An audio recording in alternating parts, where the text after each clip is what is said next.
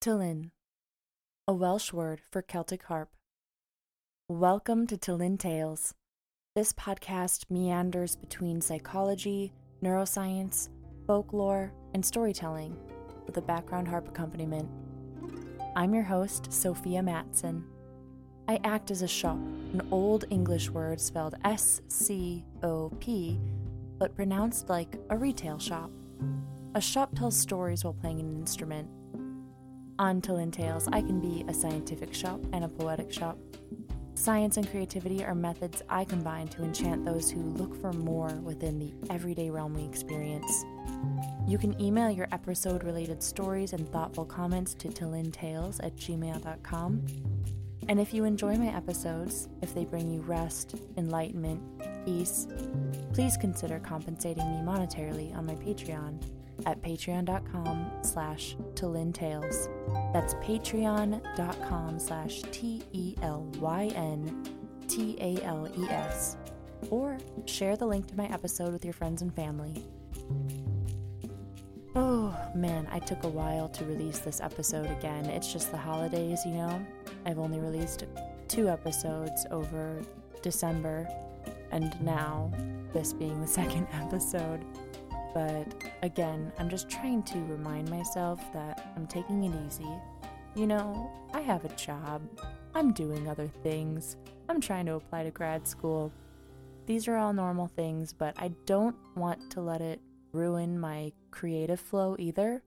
So it's important that I still stick to this. I mean, I love doing this. And if you're feeling the same way, I really recommend just making sure that you have some time this week where you spend it alone or with a quiet friend. I say quiet friend because you kind of need to get into your own flow, your own situation, your own headspace when it comes to these things. And you have to be with somebody, if you are with someone, that doesn't inhibit you in any way, which for me, that's pretty much nobody. That's going to be nobody. I'm going to need no one around me. But um, it's interesting that I get to broadcast myself to people that I'm not seeing. I always loved performing in front of strangers instead of my family members because it just felt like there was less pressure of messing up. Like my family has heard this piece played over and over again, or, you know, they've heard me for the last 12 recitals. So it feels like I have something really to impress. And um, there's just more pressure for me. I just, I don't like knowing who's listening. I like knowing after the fact. So this kind of gives me that, I guess, and allows me to open myself up. Because when I'm alone, I can kind of access that inner child, I guess, that space where I am just totally authentic to myself. I have built myself up to be a person that is ready and willing to impress anyone around me. And I think I've done a pretty good job of that. but I really lose myself in that. And, um, you know, it really messed me up when I was a kid and, and people saw me play the harp and they were just waiting for me to do harp in college and to do harp for my career. And I was like, confused because sometimes the piece I was playing was something I absolutely hated. I hated playing happy sounding pieces. That's why so many of the music underneath this podcast is kind of dark. I'm sorry about that. I tried to do a happy one my last episode for Christmas. But um the thing is is that I would get caught in playing these pieces for other people and playing these pieces for my family and they were never for me. There was one piece called The Minstrel's Adieu to His Native Land. And of course, there are many other pieces, but this piece was something I truly just cherished. I felt like it was written for me. And I could really get into it, got really gritty into it, got really angry into it. I felt empowered. I felt like myself. I felt like like a little ball of like light would like start to form around me and I'd become a little bit invincible like like the star in, in Super Mario Brothers. That's how I would feel when I played this piece. So when I'm alone, I can finally just figure out, you know, on my harp, for example, when I'm playing, when I'm really getting into the groove of it and into the flow of it. And uh, I just feel like that's myself. And then when I record it and I, I share it with somebody right away, oh, that's a dangerous thing. I should not do that, you know, because people just perceive it differently. And usually it's, you know, it's a good response, but nobody lives in your own head the way that you do. And I have to take myself out of all of these spaces to access this authenticity, this feeling that I get for myself. I never realized how important that was for me to feel that by myself, but I felt that a lot when I was a kid. Because you're allowed to be creative. You're naturally just gonna do what feels right to you, you know? And when you're an adult, you kind of lose connection to that feeling. So it's important for you to have your alone creative time. You know, I think you can be creative with other people around you, but um I just I I can't I can't do it as authentically as I would on my own. I come up with some real weird stuff on my own and I am still projecting some kind of person out into the ether with this podcast, you know, but I at least feel like I can make my weird little faces and I can that's why I don't do a video for this podcast. I'm sorry. I just I don't like my face when I'm thinking about things. It's weird. It's really nice to just kind of let my eyes wander around and talk. Another time that I feel close to my inner child, I guess, or just, you know, myself, is when I'm about to fall asleep. That's what we're going to talk about today. Kind of dark side of falling asleep. But I think we're really going to get into the mind body analysis of how we view mind and body separately I'm going to take us on a little sleep paralysis tangent first. But back to when falling asleep feels like I am just experiencing myself. Closing my eyes to fall asleep is one of the best parts of my day. I don't need to think about all the things that may trouble me. There's no point in worrying if I can't do anything about it, you know? All I can do is sleep for the next day. It's usually a temporary relief, like a massage. And I love closing my eyes because I watch the colorful, flashing lights beneath my eyelids. I remember doing this as a kid. This is probably one of the first things that got me interested in neuroscience was these flashing lights when you close your eyes because I was always fascinated that you know you could still see when you, you know, your eyes weren't open. These lights when you close your eyes are called phosphenes they're signals triggered by some pressure. So if you rub your eyes, you'll really see them, which you should not do. Do not do that. They happen naturally, anyways. So just gently close your eyes and just wait for them.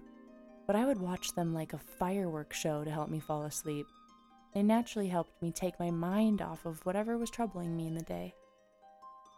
The dream world is a place I would visit often since I was young, I've looked into controlling my dreams, gaining a sort of proprioception or bodily awareness, you know, realizing that I'm in a dream. And I think this is where my interest in psychology really got sparked up, is from dreams. I think first it was the neuroscience without knowing it was neuroscience, like the flashing lights and the, the control system of it all, like what is really going on in there that makes me function. And then finding out, you know, dreams and having some kind of weird control or meaning drawn from dreams, I was like, oh. Often, when I practiced increasing my awareness of when I was in a dream, it wasn't long before or after I would take flight in my dream, for example. I'm flying. But since I know I'm flying and I know I'm dreaming, I would wake up really soon after that. But it's incredible, you know, controlling that perspective where the first person is like the camera on the ground, and then you have the more omnipresent view from above. But then combining these two perspectives was totally godlike. I haven't done it in a while, but it's like the Father, the Son, and the Holy Spirit combined. You know, you can kind of have this overall like scene of what's going on in your dream, but also still be experiencing it, like like you're controlling a little character from above in a video game. My dreams are my own. They're a place where I discover important things I fail to acknowledge or avoid in real life. Dreams are self confrontational. Sometimes they're just moving pictures that emulate an emotion like anxiety or joy. I used to have this dream where I was rising in an all glass elevator, and outside the elevator was just negative space. It was completely white, exuding this intense brilliance from all around like fresh snow. Except instead of snow falling in this white negative space, it was tons of cash floating from the blank sky. And to supplement this scene, flashing rainbows appeared in a strobe like fashion. And while this seems like a good dream, like the best club you've ever been to, this is actually a recurring nightmare for me. So, in my dream, riding the elevator, my dad would hold me as I sobbed because I was just terrified of everything around me.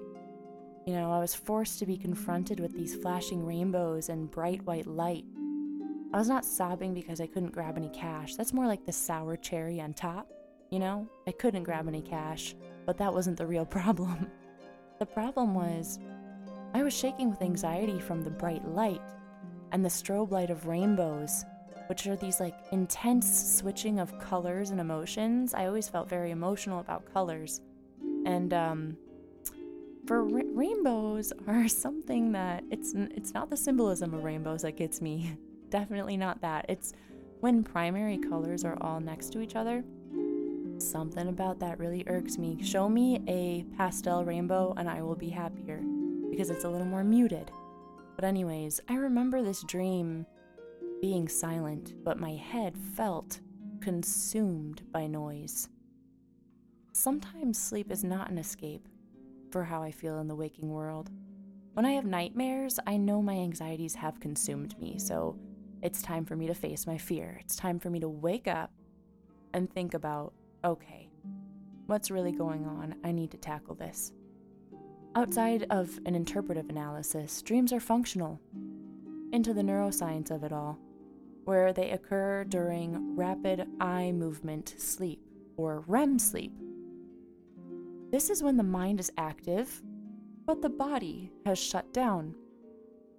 It's a way for the brain to create an organization system from all the knowledge and experience gained from the day and then make connections about what you already know and tie it all together and categorize it. Sleep is a strange thing because as the body shuts down, the brain stays active and in control of the body, even though you're not awake and you're not consciously controlling the body. And because the brain is actively recollecting memories that have these feelings attached to them, you experience those feelings and you experience them like clips of movie trailers back to back, and then given visuals that just kind of come to mind for whatever reason attached to these emotions. Dreams often bring fears and anxieties to attention. Some people develop insomnia as a way to just avoid the dream world. The anxieties are usually successfully avoided until we're forced to stare at them in their gruesome faces in our nightmares, like giant spiders or bombs or our own decaying faces in the mirror or strobe lights in rainbows. Most are lucky enough to run, scream, or scare themselves out of these nightmares. Others, about 8% of the general population, are forced to share a room and even a bed with their demons. They experience what scientists call sleep paralysis. Sleep paralysis is a phenomenon in which an individual finds themselves unable to move or speak upon falling into or coming out of REM sleep, dreams.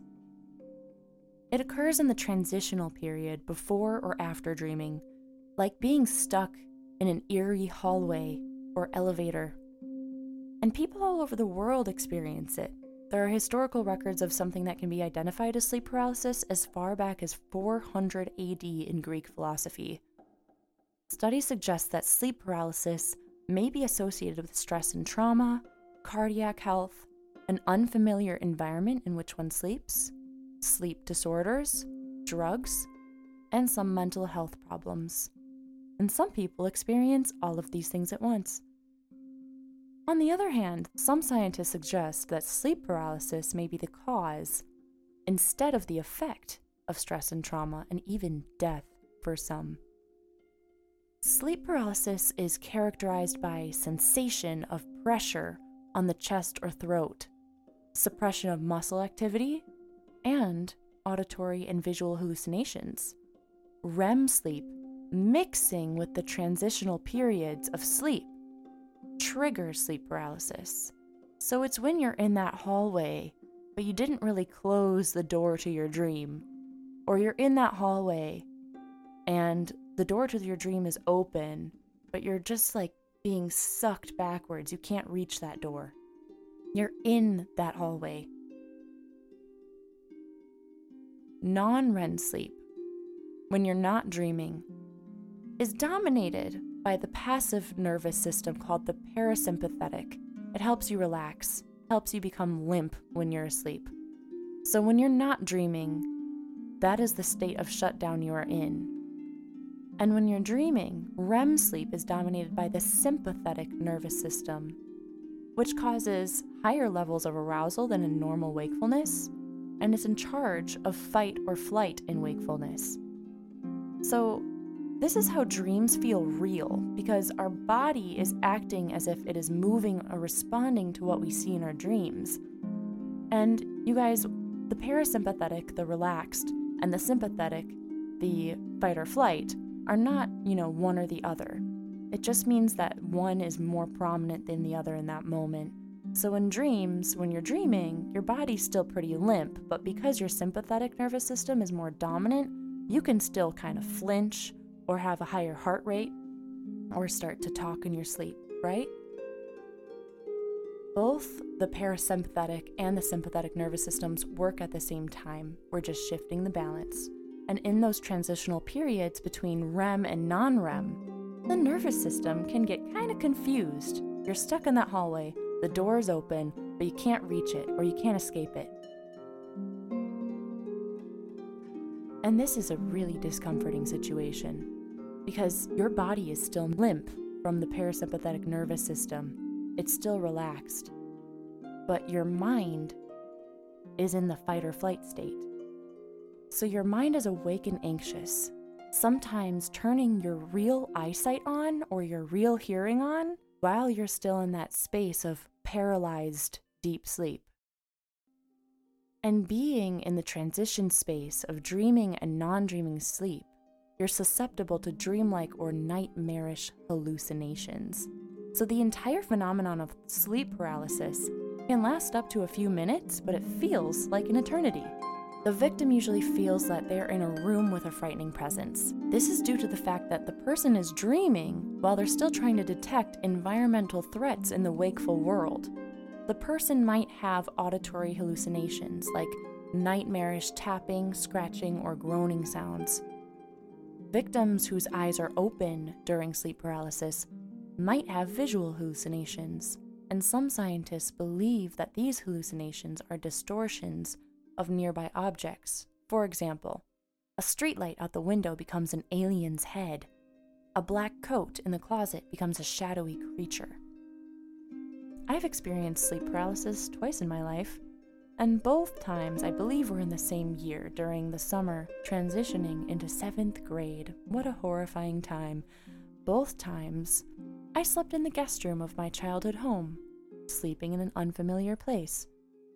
I was paralyzed with the idea of change. I was scared of metamorphosis from child to adolescence. Each day was strange. I didn't feel like I knew my social standing or how the whole middle school thing worked. I didn't know how my legs were standing and growing at the same time. And when I slept in the guest room, it was usually because my friend was sleeping over.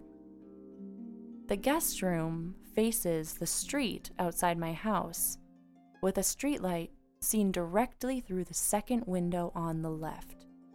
And as my head lays flat on the pillow, my gaze follows down my nose to the left corner of the opposing wall, to that window, and perpendicular to this window is the closet, usually left open. In the first instance of paralysis, I opened my eyes into what I perceived was wakefulness, but discovering immediately upon feeling anxious about staring into the closet and out at the streetlight that I could not move a muscle, I couldn't turn over. My eyes could not move from that corner. In front of the closet, a shadowy figure faded into view. I felt my heavy heart trying to beat itself out of its body, but realized only one thing could save me Jesus Christ, our Lord and Savior. I mean, if God really can defeat all evil and Jesus came to save us, truly believing is all I had to do. So in my mind, I was like, Jesus, Jesus, Jesus, just repeating Jesus' name like a charm. I drifted to sleep. And that's on the power of either the Lord or persuasion or whatever you think that was. But it worked at the time. Helped me calm down. I was like, well, if the logic of this makes sense. If it's logical, this will work. And you know what? It worked. So take that as a testimony, perhaps. The second time I had sleep paralysis, though, I had discovered what sleep paralysis was, so I was less afraid. I remember a brief out of body floating experience, and my body was still anxious with the flight or fight turned on. usually say that the opposite. I said flight or fight. Fight or flight turned on, but I was able to logically talk myself through the second experience, knowing that that heavy, evil presence I felt was fake, that my body was just caught between dream and regular sleep. But just to be sure, I'm, I'm sure I said something like Jesus' name, just a little less enthusiastically. I drifted back to sleep. My friend had sleep paralysis in that very guest room also perceiving an evil shadow. People tend to experience sleep paralysis in some combination of three stages. In the scenario known as the intruder, the person has visual and auditory hallucinations and the sense of an evil presence. In the scenario known as incubus, the person feels a sense of pressure and pain. A crushing sensation in the chest is primarily due to the fact that the person wakes up to feel their muscles relaxed as they naturally are during sleep and dreaming, but you know, you're kind of caught in that transition where your mind is awake, but your body is physically asleep. So it's heavier than you're used to. And the third scenario is called unusual bodily experiences, where the person has an out of body experience or sensation of floating much more vivid than a usual dream. It's not hard to imagine that many people have interpreted their symptoms as supernatural, ghostly, or demonic encounters. Each type of sleep paralysis reveals a different fear. First, you have the invader stage, which represents the fear of being haunted in your own home. Not only is the victim in their most private room of their home, but they're also in the most vulnerable state of sleep and while asleep, their body is prepared to react to an invader of sorts. That's why you have your sympathetic nervous system. Most home invasions occur during the day while people are working, but people still put baseball bats under their bed as if an assassin is looking to come into their bedroom in the middle of the night. We only fear the intruder who comes when we are most helpless in our most intimate spaces. Speaking of intimacy, the bedroom has been a place for intimacy ever since we can remember. The incubus stage is named after a male form of demon that has sex with women while they sleep. But the succubus is a female version of the incubus, and that succubus sexually attacks men. While the incubus was often blamed for unwanted pregnancy, the succubus was just blamed for seducing men a terrible sin. Whereas incubi may very well have been real human rapists, but then just blamed like that was a dream, succubi were more likely manifestations of male sexual desires. Why, Sophia? Why were why were the suck Why were the succubi only manifestations when incubi are more likely to be real man rapists? Well, my friends, women were not really allowed to like roam about all the time throughout history. They might have been put at the stake. So it was a lot less likely for the woman to just appear in your bed and um, for you to feel like this was a demon and to report it rather than just to enjoy. But I digress. Celibate women, such as nuns, have been a lot more likely to encounter and report incubi than married women. And maybe that's because the one, they're afraid of of losing their virginity and, you know, defying God's commands. And two, they're sexually deprived and they might be hallucinating this. But who am I to say? Anyways, these demons are still feared today. The succubus is derived from Lilith, Adam's first wife. According to legend, Lilith would prey on pregnant women, newborns, and men while they slept. Even today, in some of Israel's maternity wards, women can be found wearing amulets to ward off her spirit. The most famous 1781 painting representing sleep paralysis is The Nightmare by Henry Fuseli. A young woman is stretched over her bed. An incubus sits on her chest and stares at the viewer of the painting, as if he's trying to draw the viewer into the nightmare. The shadow of its horns is cast on the blood red curtain, contrasting from the woman's white dress. This plays on the idea that the demon represents a lustrous sexuality that the woman may be experiencing for the first time. But it's funny because this demon actually just looks like a tiny little gremlin. He's not like a sexy demon at all. He's a he's a tiny little gremlin. It, it actually makes it a little scarier. I mean, what if a tiny little gremlin was trying to impregnate you in the night? Anyways, the woman's draped over her bed, her cheeks are rosy, her hair is soft looking and voluminous, it looks as if she may be having some sort of dark but pleasurable twisted experience, like she's kind of enjoying it. In the background is a horse with glowing eyes, or a nightmare, looming like a ghost and filling the room with its malevolent spirit. Aside from witches, hags, and demons, many people hallucinate a deceased family member, visiting from the grave, or shadow people like what I experienced, and even alien abductions. While a more religious person might be visited by a demon, individuals who are more secular might experience aliens. Among the Hmong people, that's H M O N G, sleep paralysis means getting a visit from a well known evil spirit called the Dab Sog. And the Dab Sog is imagined almost exactly like the incubus from the painting The Nightmare. A mass event called Sudden Unexpected Nocturnal Death Syndrome, or SUNS, affected about 100 Hmong immigrants in America in 1977. And the Hmong attributed these mysterious deaths of otherwise healthy individuals to the Dabsog, which tries to choke you to death. Many Hmongs believe they're more susceptible to the Dabsog when they are not practicing their religious rituals properly, which makes sense for immigrants trying to assimilate into a new country with new customs.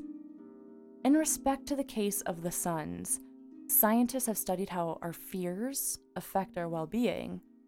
As a result of immense anxiety and stress that immigrants experience, I think they experience all of the precursors to sleep paralysis, like, you know, unfamiliar place of sleeping and just overall stress and anxiety, who knows about the drug situation, but you know, it's hard to feel good when your whole life is anxious and you might be fleeing from trauma. But regardless, all of these things, you know, added up to this stressful immigration experience. But scientists have pointed out that simply believing in the Dab Sog may have been that extra kick of fear to cause their death. That's how strong your mind can be. That's how strong the placebo effect can be. It's dark, powerful magic. The sleep paralysis may have paralyzed their body, but the Dab Sog is what paralyzed their soul forever. Sophia, I thought you wanted to tell me about the good kind of magic, and now I'm scared. Well, loyal listener of Telyn Tales, these episodes are supposed to be thought provoking to open a discussion with yourself and your peers. There's always more nuance to be riddled with. We think about mind and body as separate entities. We think of our bodies as separate entities to the world around us, as if we don't interact with physical elements of living things every day, as if our emotions, which are electrical charges that make us feel a very physical ache, are not physical things to experience. As if feelings are not indeed factual or relevant when they embody our lived experience. And as if dreams are not real when they have the power to give and to take life. Taking care of your mental health is no different than taking care of your physical health. The only place where you may have one without the other is in that liminal space of purgatorial slumber, in that hallway of dreaming and non dreaming, where you may still feel phantom sensation in your arms or legs but have no control of their movement. Just drifting, forced to stare at yourself and your demon, forced to feel the pain of the fear you have run from your whole life, that crushing pressure and if you try to run from your dreams, the insomnia will turn you numb just the same. For me, sensation is the essence that makes life magical. Sleep refines my senses, builds my strength, and sharpens my thought. This is why sleep cannot be taken for granted. To sleep, you must move your body during the day. And to move your body, you must fuel it with food and water. And if you can accomplish some of these basics with a friend, that social interaction will give you that extra little energy boost that will help you relax later to fall asleep. It's important that you use your body throughout the day so that you're not anxious about sleeping, so that you feel accomplished, and that you don't just sit in bed and wallow in your fears and anxieties. So, that crushing sensation on your chest, you're asleep for that part, right? You don't want to feel that anxiety. And some people try to avoid this anxiety in their waking hours.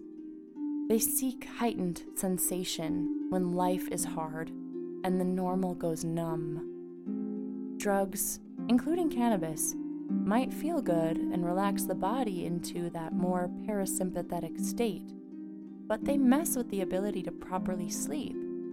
They mess with your ability to move your body properly and to feel your state of hunger or satisfaction. Drugs are also a cheat for dreaming, taking place of them. They interfere with the functionality of dreaming, though, that sort of refreshes your mind. They ruin your ability to take care of yourself properly, which ruins your ability to sleep. And the drugs confuse the mind from reality, sometimes forever. After a while, you get stuck in that liminal space, that eerie corridor. I'm not saying don't do drugs at all, but if you get to the point where you cannot get a normal night's sleep, it's time for a wake up call. If you find yourself stuck in that hallway of feeling numb and confused and scared, and you just need to keep taking the drugs to get back into that door of the dream world in your waking hours, dude, you need a wake up call. I find it's best to seek sensation more regularly through new foods, new friends, through challenging exercises and deep stretching, through challenging recipes, through art, that alone time that I was talking about earlier, and you'll find all of this will give you incredible dreams. Each night of proper sleep is a micro metamorphosis, you guys. But how can you evolve when you can't conquer your own habits? How can you evolve into your best self in the wake of fear? Do not allow your reality to morph into a nightmare. You have to take the reins of that nightmare horse and you got to steer it towards your dreams. All this goes to show that your mind is an incredibly powerful tool, and if you are not harnessing it properly, if you are not feeding it and allowing it to rest and do its little Dewey Decimal System on you while you sleep and dream, you're not going to be able to get all those powers that you have out of you. The thing about dreams is that they are manifestations. Manifestation. And you can really control these things, but you can't control them if you take drugs before bed, my friends. You're not going to be able to manifest as strongly as you would like. And I'm so serious because you guys, the Dab Tsog is just a manifestation of fear. You know, it's just a dream, but it has killed people. So if you can do the opposite, you can dream up the goodness in your life. That is how you're going to achieve your actual dreams. You can achieve anything you set your mind to, even escaping your sleep paralysis demons.